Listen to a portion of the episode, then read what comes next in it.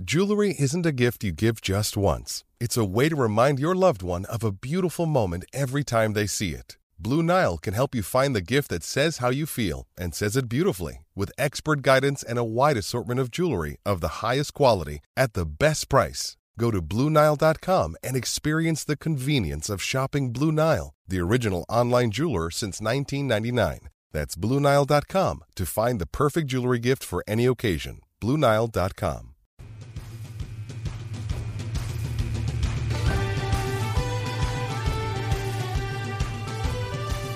Welcome to the September 1st pre Texas podcast with Pete Sampson and Tim O'Malley. I'm Tim Prister. And it's finally uh, game week. Looking forward to it, although we're going to have to wait the extra day till Sunday. But this definitely has a uh, first weekend of the season feel to it with all the great games on Saturday. And uh, we'll all be heading out to Austin. Uh, Tim today on Thursday, and Pete and I on Friday. Guys, um, you know the depth chart was released the other day. I don't think that there were any shockers. The the Avery Sebastian uh, listing as the number one strong safety. Um, I, I wouldn't call that a shock. Studstill, Devin Studstill had the hamstring injury in the preseason, and um, you know a six-year senior understands the defense pretty well. I still contend that, that Devin Studstill plays a huge role in this game. You have to because your two safeties are their strengths are in the box, so you're going to have to ha- have some help on the back end of it. But just the depth chart and um, any other observations on your part as to where people are aligned. Well, I mean, they moved Avery Sebastian or Drew Tranquill to a. I would think Tranquill yeah. a free safety, right? Yeah, so it, that that was the surprise. Like, yeah, I would have been less surprised if Avery Sebastian was actually a free safety, um, or Drew Tranquill was actually a free safety. So I think both of them I are get- kind of scary. Yeah, so that I mean that I saw that I'm like, uh, I almost would feel better if Devin Studstill was starting just from an athleticism standpoint. But I get it with the pace that Texas is going to play at. They're going to try to run 85 plays.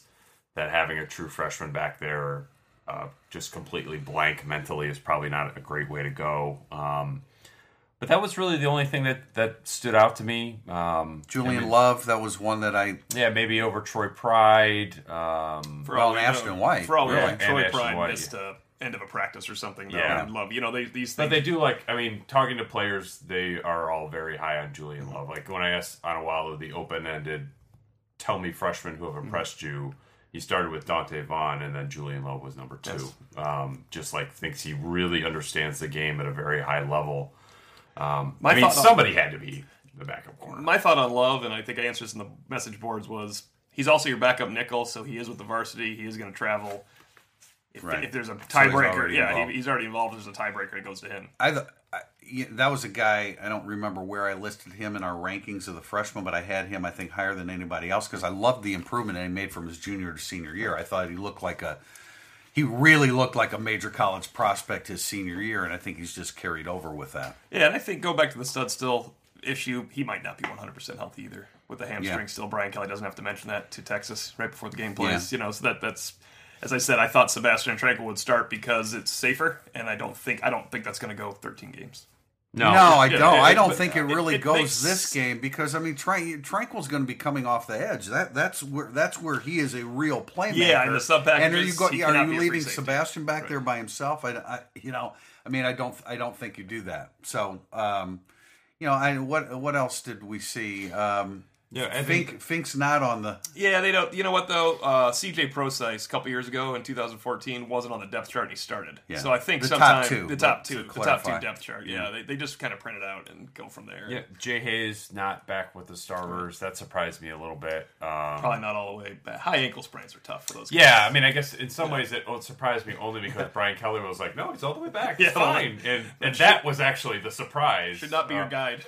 Yeah, that's, um, you know, Andrew Trombetti, does he offer much of a pass rush? I don't think so. Uh, but Brian Kelly also was like, we don't want to put too much on Daelin Hayes either. I I think it is very wise on his part to limit the exposure Notre Dame's freshmen are going to have on Sunday night because it's not going to be a.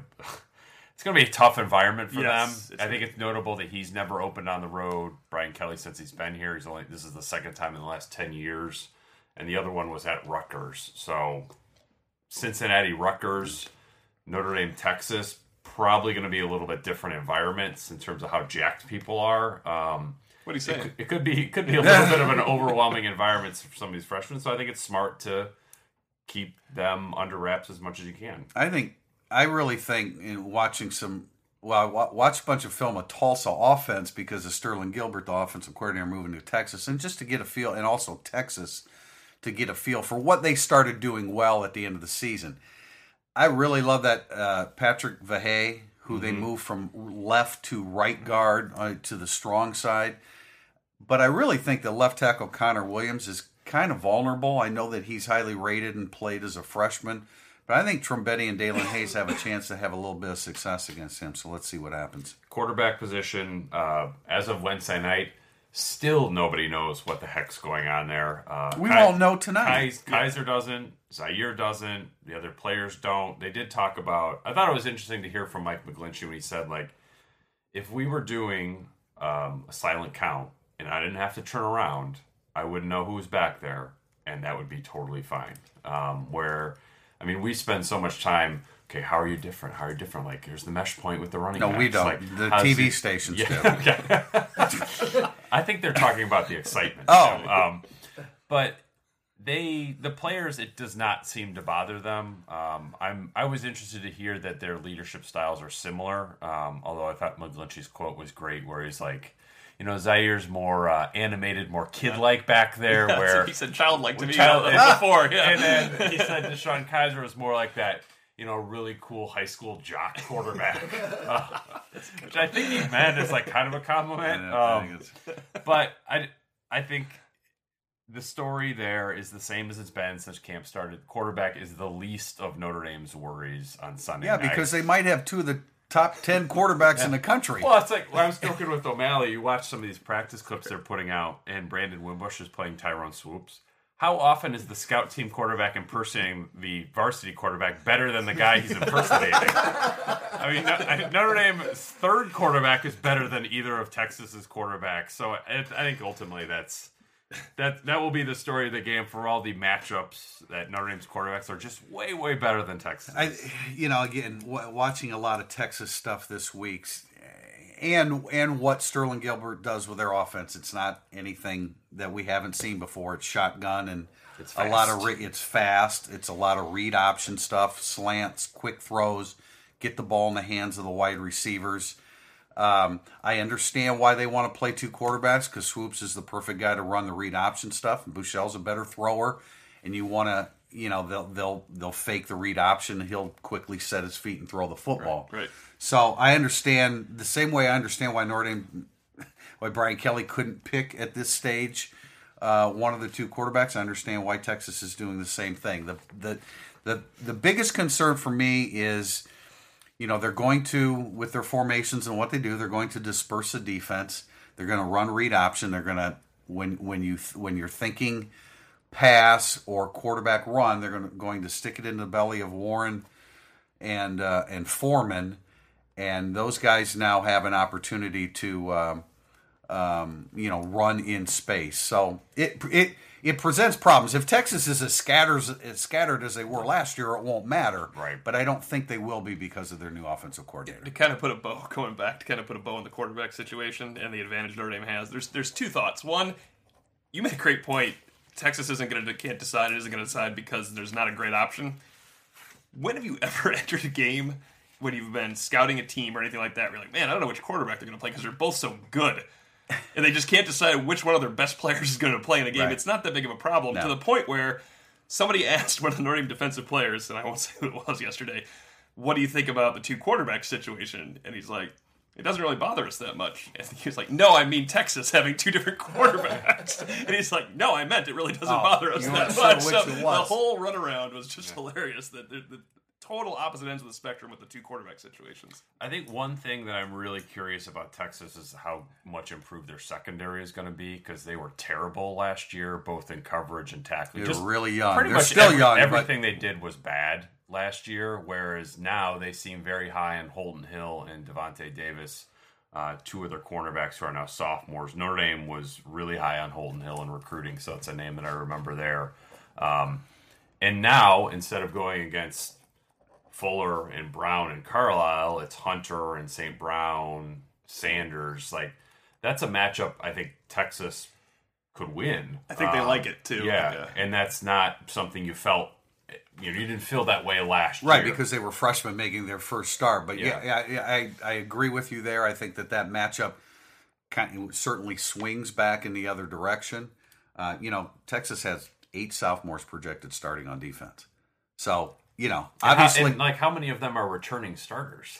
uh, probably About half, of them. Yeah, yeah. And so, I mean, you understand why they're encouraged by that. They're not all the way there yet. They'll be better even next year. I think the biggest issue here that I mean, if you ask me, say one word that uh, that encapsulates what you want to see here in this game, it would be tackling because uh, I jumped on Charlie Strong's uh, Big Twelve teleconference the other day, and I asked him about how do you bridge a gap between where you were against Notre Dame last year and now, and he said we have to tackle better. I mean, they were a poor tackling team, and then the challenge for Notre Dame with basically a bunch of new faces is how are you going to tackle these big running backs against an offense that's going to spread you out? Yeah, and you know one thing I want to explore. You're writing about this this week and sort of asked a bunch of questions. Notre Dame's offensive identity.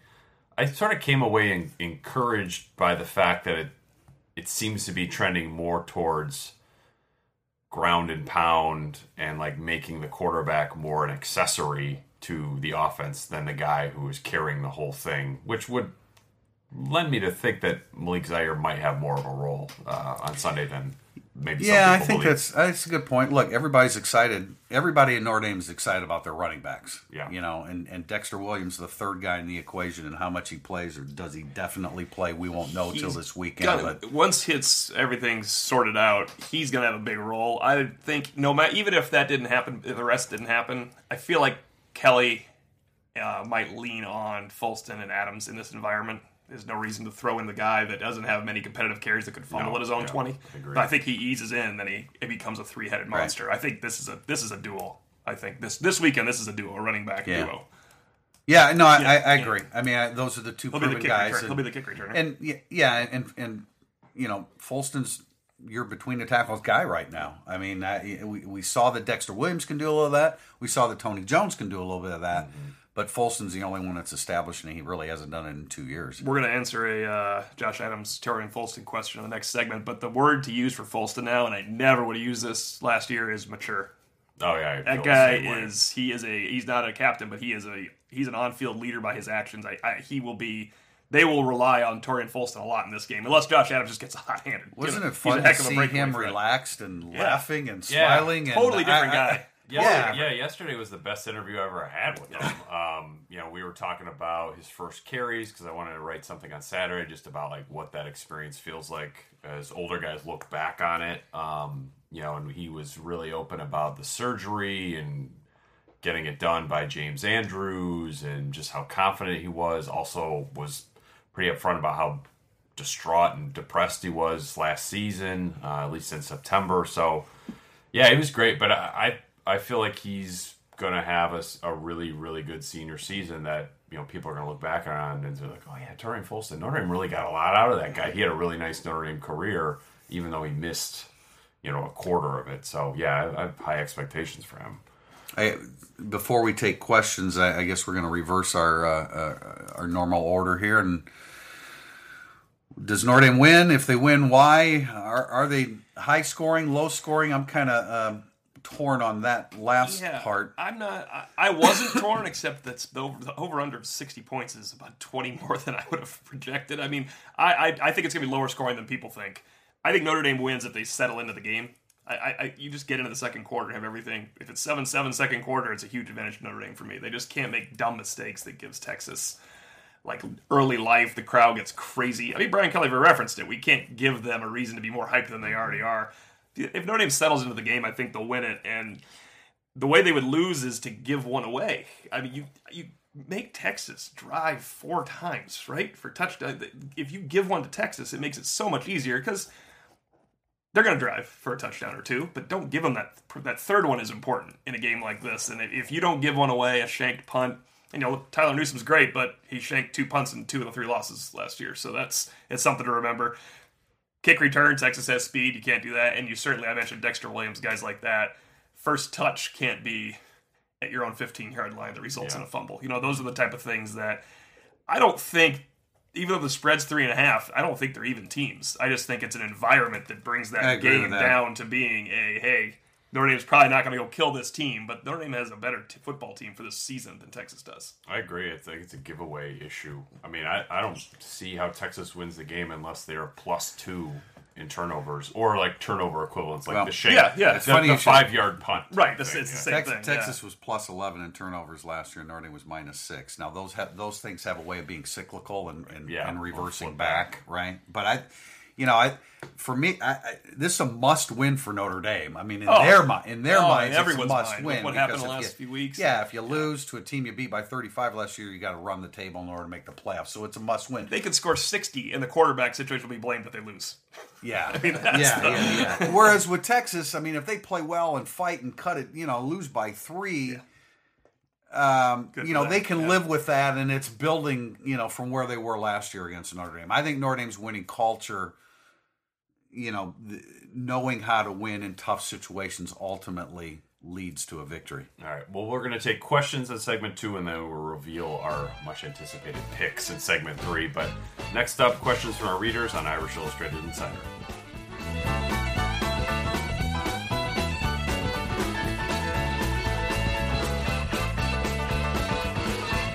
Welcome back to Irish Illustrated Insider. Into our questions. First up, Golden by name. What are your expectations this for this year's Notre Dame rushing attack? How many yards per game will they need to average to hit nine or ten wins, or even more? And finally, a prediction on the total rushing yards versus Texas. It's it's tough to, based upon last year's game with Texas, to pr- predict a, a rushing total because Zaire completed all but three passes and threw for three thirteen.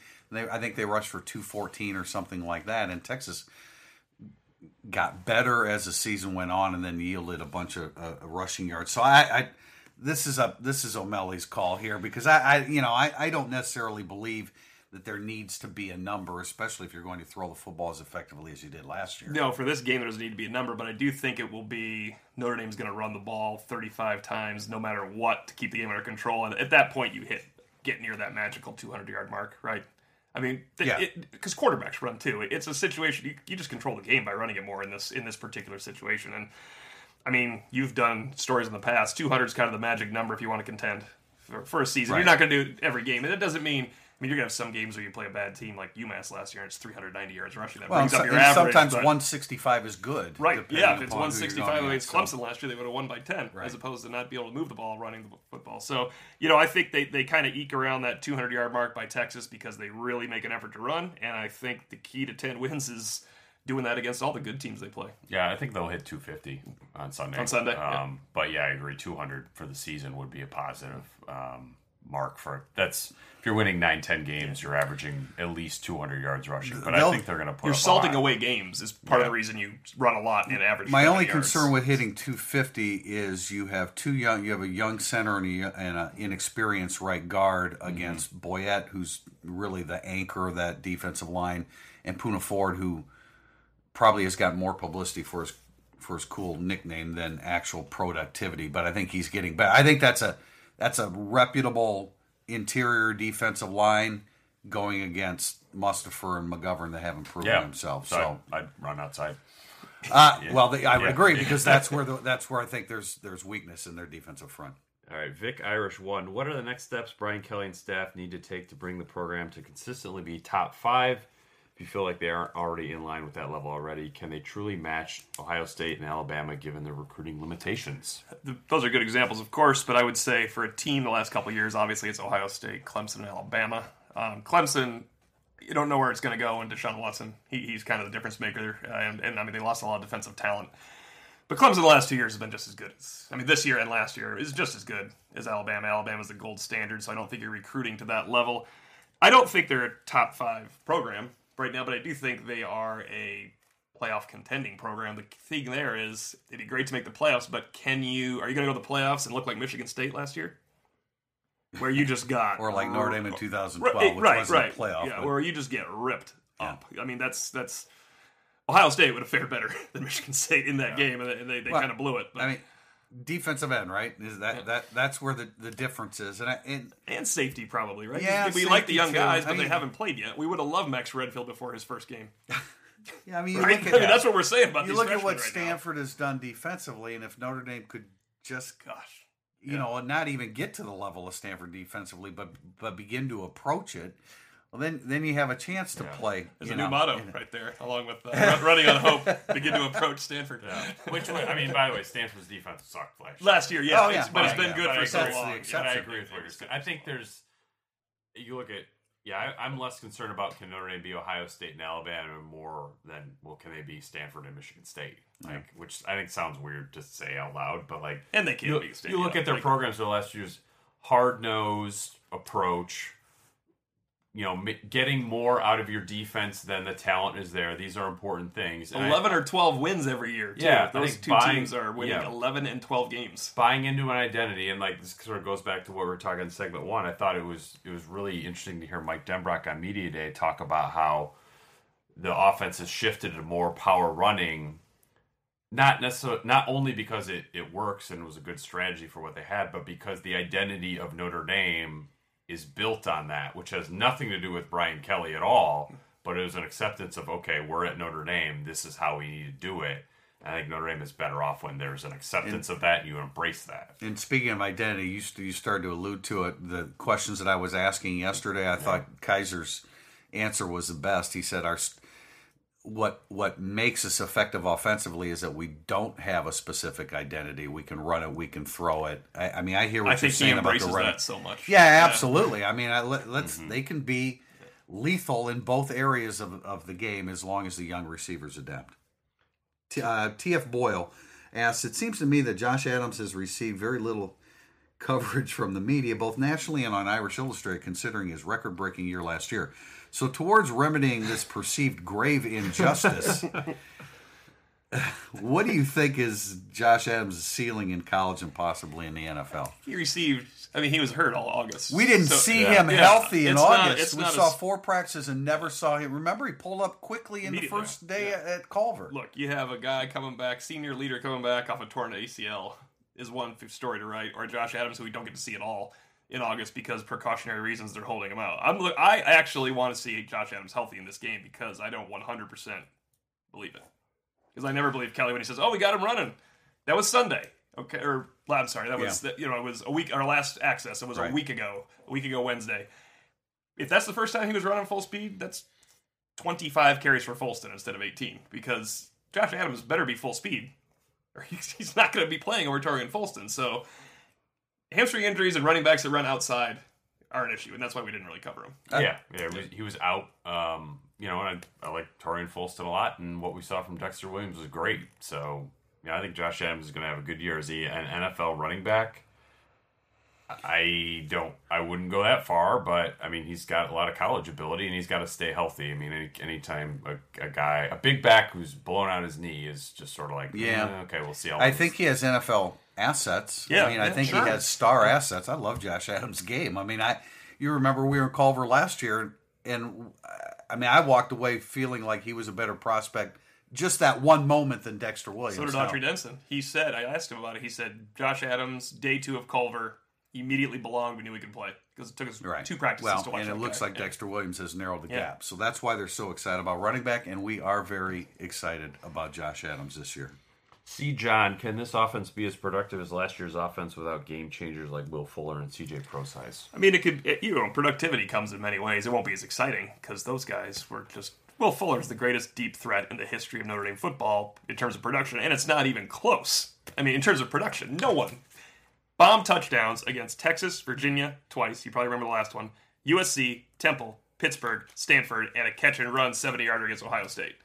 They're not getting that out of a wide receiver this year. And DeShone Kizer, thank goodness, when you asked him the question about deep threats and could Torii Hunter be a deep threat, he didn't lie to us. He said, "Yeah, he could be a deep threat." Will Fuller's a little bit different, and he is. And Right. thank goodness that they told the truth because you know Will Fuller is once every ten years at Notre Dame, but they could be productive. That was the basis of my line of questioning yesterday, and I, I, I like that he said, you know, our strength is the fact that, that we're well rounded and don't have a specific identity. But no, I mean, I, you're not going to Fuller had 19 touchdown passes the last two years. I don't know. I don't think Torii Hunter. 29.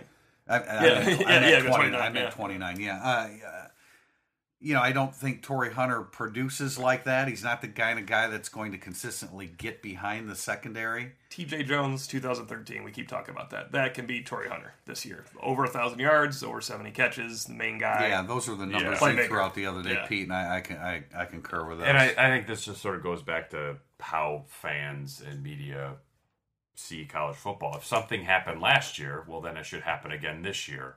Notre Dame set a school record for yards per play last year. So if something happened one time in 127 years, you would not expect it to then ha- happen again in year 128. so, I look Notre Dame's offense is not going to be nearly as explosive as it was last year. That doesn't mean they can't have a really good offense, and I think that they will have a really good offense. It's just not going to average seven yards a play. Buffalo Mike, from your interviews and with other things that Kelly has said about the team both on and off the field, do you get the impression that he is rapidly reaching the place where he finally says, That's enough, I'm out of here? No, I think the opposite actually. Um, I felt that a couple years ago. yeah, a couple of years ago I would have felt differently, but now I think that he's totally settled in. He likes the he likes the freshman class a lot. Um, I think he likes the sophomore class a lot. I just think they're they feel good about the depth that they're building for the long haul here. Um, and I think he loves the quarterback situation, which is maybe the most important thing of them all. I think you know discipline issues are going to happen wherever you go, and all things being equal, the discipline issues that he has to deal with are generally less. Did you hear the Western Michigan situation No, yesterday? no. Home invasion, knife and gun. Players, freshmen, just on campus. That's. I mean, I don't. I, don't, I, don't, mean- yeah, I mean, we shouldn't laugh. No, About we shouldn't laugh at that, but yeah, you're I mean, right, They're not, you're- their yeah. Notre Dame isn't. Now that could happen tomorrow. Sure. Uh, you know, but Notre Dame, generally That's crazy, speaking, though. isn't That's- dealing with right. something of that magnitude.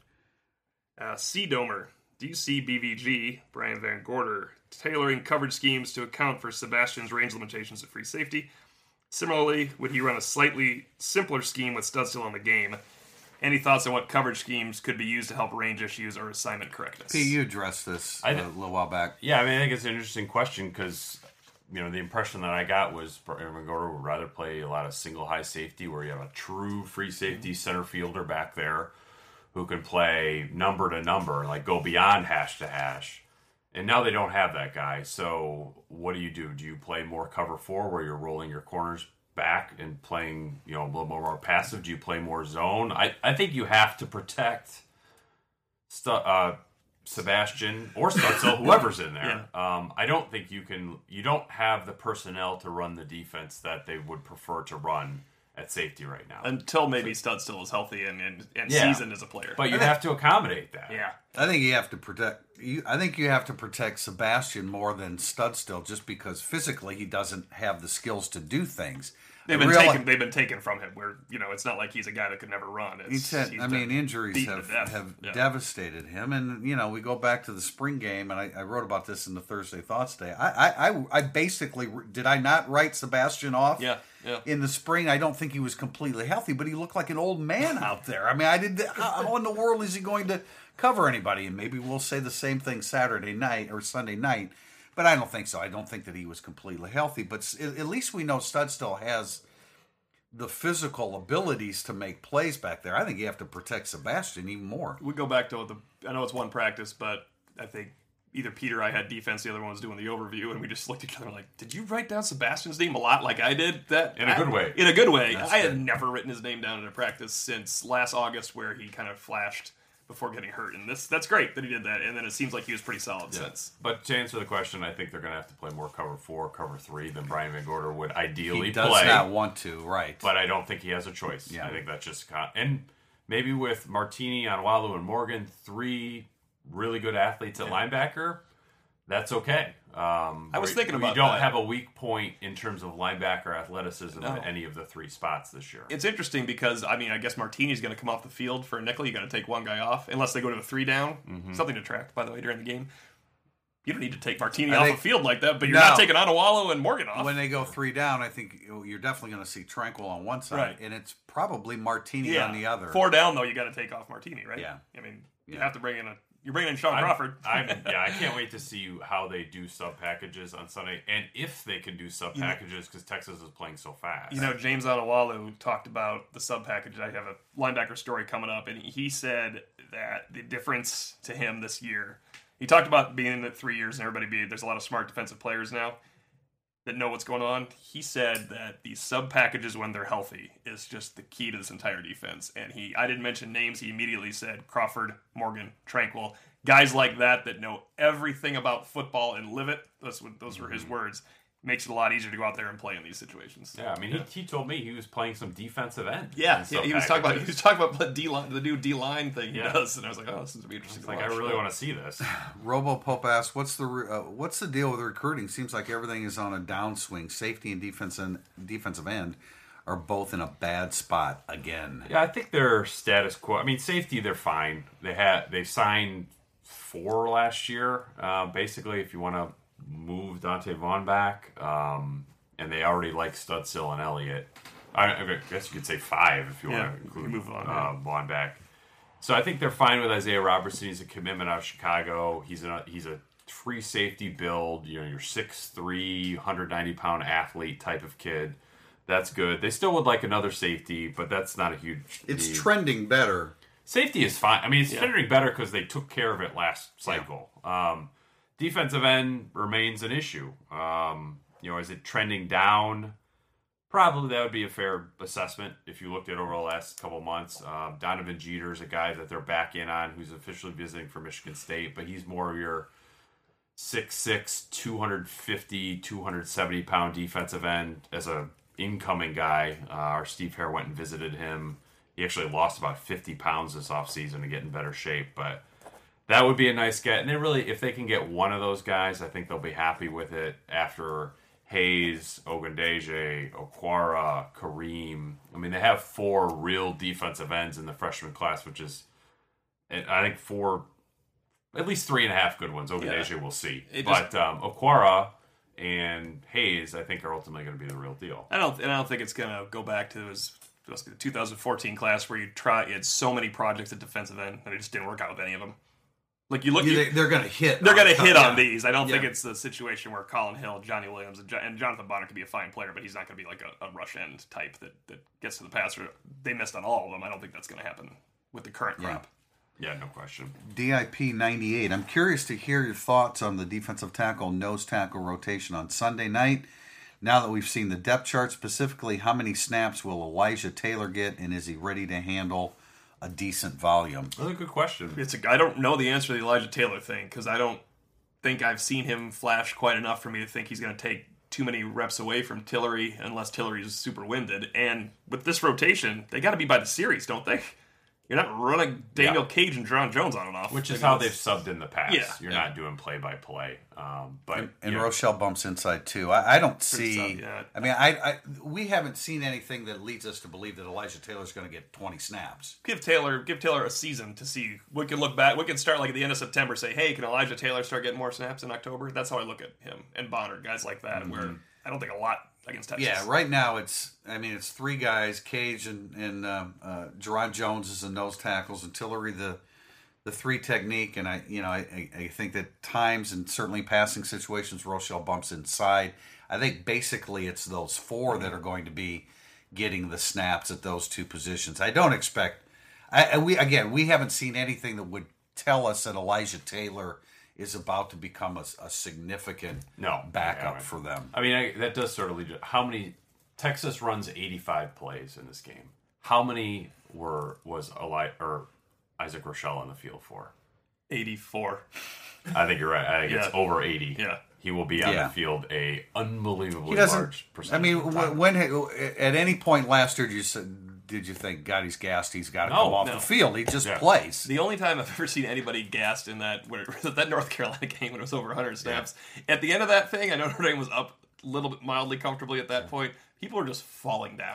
I mean, literally, Kolin Hill just fell down on a pass rush, and Joe Schmidt just fell down on a swing pass. It was, you know, that's rare though that it's, like that. It's interesting um, on the, the the young guys playing on the defensive line because Rochell was another guy I asked about like, okay, what was it like when the first time he got out there and he's like, oh, it was Temple. I was behind to it, so I know I wasn't going to play a whole lot. I like those answers. but I but I played. It was like I played like eight plays, and I was exhausted. Like I just was falling over. I was so tired. I couldn't believe it. Which would lend to like Elijah Taylor, Daelin Hayes, maybe not doing a ton on Sunday night. That's more emo- That's as much emotion. Yeah, as you're just like, oh, being God. physically yeah, prepared. I mean, you know, uh, Pete, the story you're doing on the, the 1st Mm-hmm. snaps, we need to get a hold of Will Fuller on the phone because you remember his first uh, going in there? I don't. What Was 37 yard catch against Trae Waynes. Okay. Michigan Okay. State walks For- right there. Future first round pick. That's why it's Will Fuller. Yeah, it's a little different there. Uh, Helmet 622 had a bunch of over unders. We're not going to tackle all of them, but we'll definitely hit this one because it's really important. The over under is four, and the question is bars visited by the Irish Illustrated staff during the Austin visit. I think this line is totally ridiculous. This is worse than the three and a half point spread in the game. It's worse than Alabama only being favored by 12 and a half. I arrived tonight.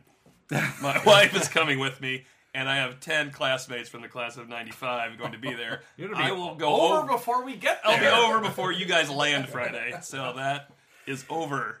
And a poor line by Vegas. I'm going to be in San Antonio. Does that count? It says Austin Yes. visit. So I'm flying into Austin and, and spending. Well, a it's like we don't even need you to contribute. Right. And you're with, go. we don't Right. need it, but you're with your college roommate too, so you're going Right. over pretty quickly as well in San Antonio. Right. Gracie asks, which is more likely that you'll say on Monday, I'm surprised that McGlinchey and Nelson didn't dominate, or I'm surprised by how much our defensive line dominated Texas for four quarters? Hmm.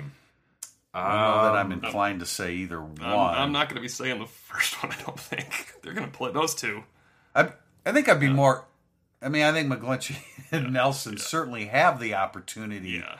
to do that, and I don't know that Notre Dame dominates Texas for four quarters this year. No, I, I want to see. I am interested to see a healthy Notre Dame D line with John Jones and Cage play. I know they don't have Jay Hayes. Jay Hayes will actually help a lot more in this game than he will in some other games because they could use him uh, stout at the point of attack instead of Trembetti. Mm-hmm. And but uh, I am optimistic that Notre Dame's defensive line will play well in this game against a power rushing attack, even without Jay Hayes, who they really he was the anchor they found.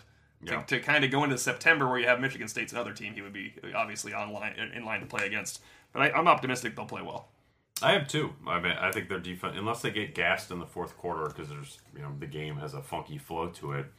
I think Notre Dame's defensive line is going to play well. I think Texas's offensive line. Here's their ideal situation is to start a true freshman at center, but he's hurt, so they might not be able to do that. I mean, what does that say about where you are as a program if that's your best case scenario? Is a true freshman at center like? Says Jarron Jones better have a good game, right? Yeah. At this point. This yeah, is- and this and this is not. I mean, there will be games this year where I'd be worried about Jerry Tillery or John Jones maybe not being all the way locked in, but this is definitely not one of those games. Next Um, week. they're gonna. It's a game I think they're gonna come out and cave in the interior of Texas's offensive line, even with Patrick Vahe, who I agree with Prister is a, a nice player. Um, but you know their right tackle is in flux. He is an ankle sprain. He might get beat out anyway. Uh, Vi is a little bit of a is a little bit banged up, and yeah, their center position is a mess. So I, I think I think we'll probably be saying that the defensive line did dominate. Maybe not for four quarters, but three and a half, three. I, I think that Notre Dame will will definitely win that matchup on Sunday night. All right, predictions. yeah, I, I, as I said, I, I'm lower scoring than um, than Las Vegas expects with 60 point total there. I never. I just I just think there's going to be a little inefficiency for Notre Dame starting out the season. I think, and I don't mean I don't mean the quarterbacks. I just mean the wide receivers with the quarterbacks. It's not an easy environment for these guys to go win their job, win their assignments. I do think Notre Dame's defense will give up yards again because it's I've never seen them not give up yards against a quality team. So, but no, I don't think we're going to have a repeat of last year where every time a team drives, and this is partly because of Texas's quarterbacks. Last year, if you drove, you scored. You made a drive against Notre Dame. It was 70 yards. We went to, we, we moved it down to 70 yards, 27, 28, 70 yard drives for 28, yeah, touchdowns. Some of those turn into field goals. Some of them turn into picks in the red zone because Notre Dame has very good cornerbacks right now against bad quarterbacks. Shaun Crawford's going to make a play. I'm in the 27 16 range. Hmm. And I know it's much lower scoring than people would think for this game, but I just think that the defenses will be better today than they are during the season. Yeah, it's like I the more and more I've looked at this game over last week, the easier time I have figuring out a way that Texas actually wins. Yeah, too long. Which is not Yeah. what I was expecting at all. Um, as I got more into this, I think the issue of the te- the issue for me against Notre Dame is the pace of the Texas offense because I don't like Notre Dame's defensive line depth uh, unless they get real funky in sub packages. Um, now, I mean, the pace of Texas offense, if they go three and out really fast, then you know who cares? That's that's a non-issue. Um, I also have concerns about Texas's ability to stretch the field vertically because Swoopes and Buechele might not be great quarterbacks, but I'm pretty sure they can throw the ball 40 yards. Um, and Texas has some nice speed on on the receiver outside position. So, I mean, I overall, I think there are some matchups that Texas should like. Unfortunately, they have their quarterbacks are is not one of them um, versus Kizer and Zaire, nor is their defensive line I think going to be hold up to McGlinchey and Quenton Nelson. So I have Notre Dame 31, Texas 23. I do th- I don't think it's going to be a game that you're really on the edge of your seat in the last five minutes, but I do think it's going to be a game that will be in doubt when the fourth quarter starts. I tend to lean towards what O'Malley's saying in terms of lower scoring because I think there's going to be offensive inefficiency. You know, you you, hear about you hear about the fast pace and, and it's going to be like North Carolina. This is the first game that this offense has played in this system, so there has to be a degree of inefficiency on, on their side of the ball. Having said that, they're going to be much better offensively with Sterling Gilbert as as their offensive coordinator and, and what he's uh, uh, instilled in them since he arrived from from Tulsa. But I look at five and nine versus the spread as a road favorite.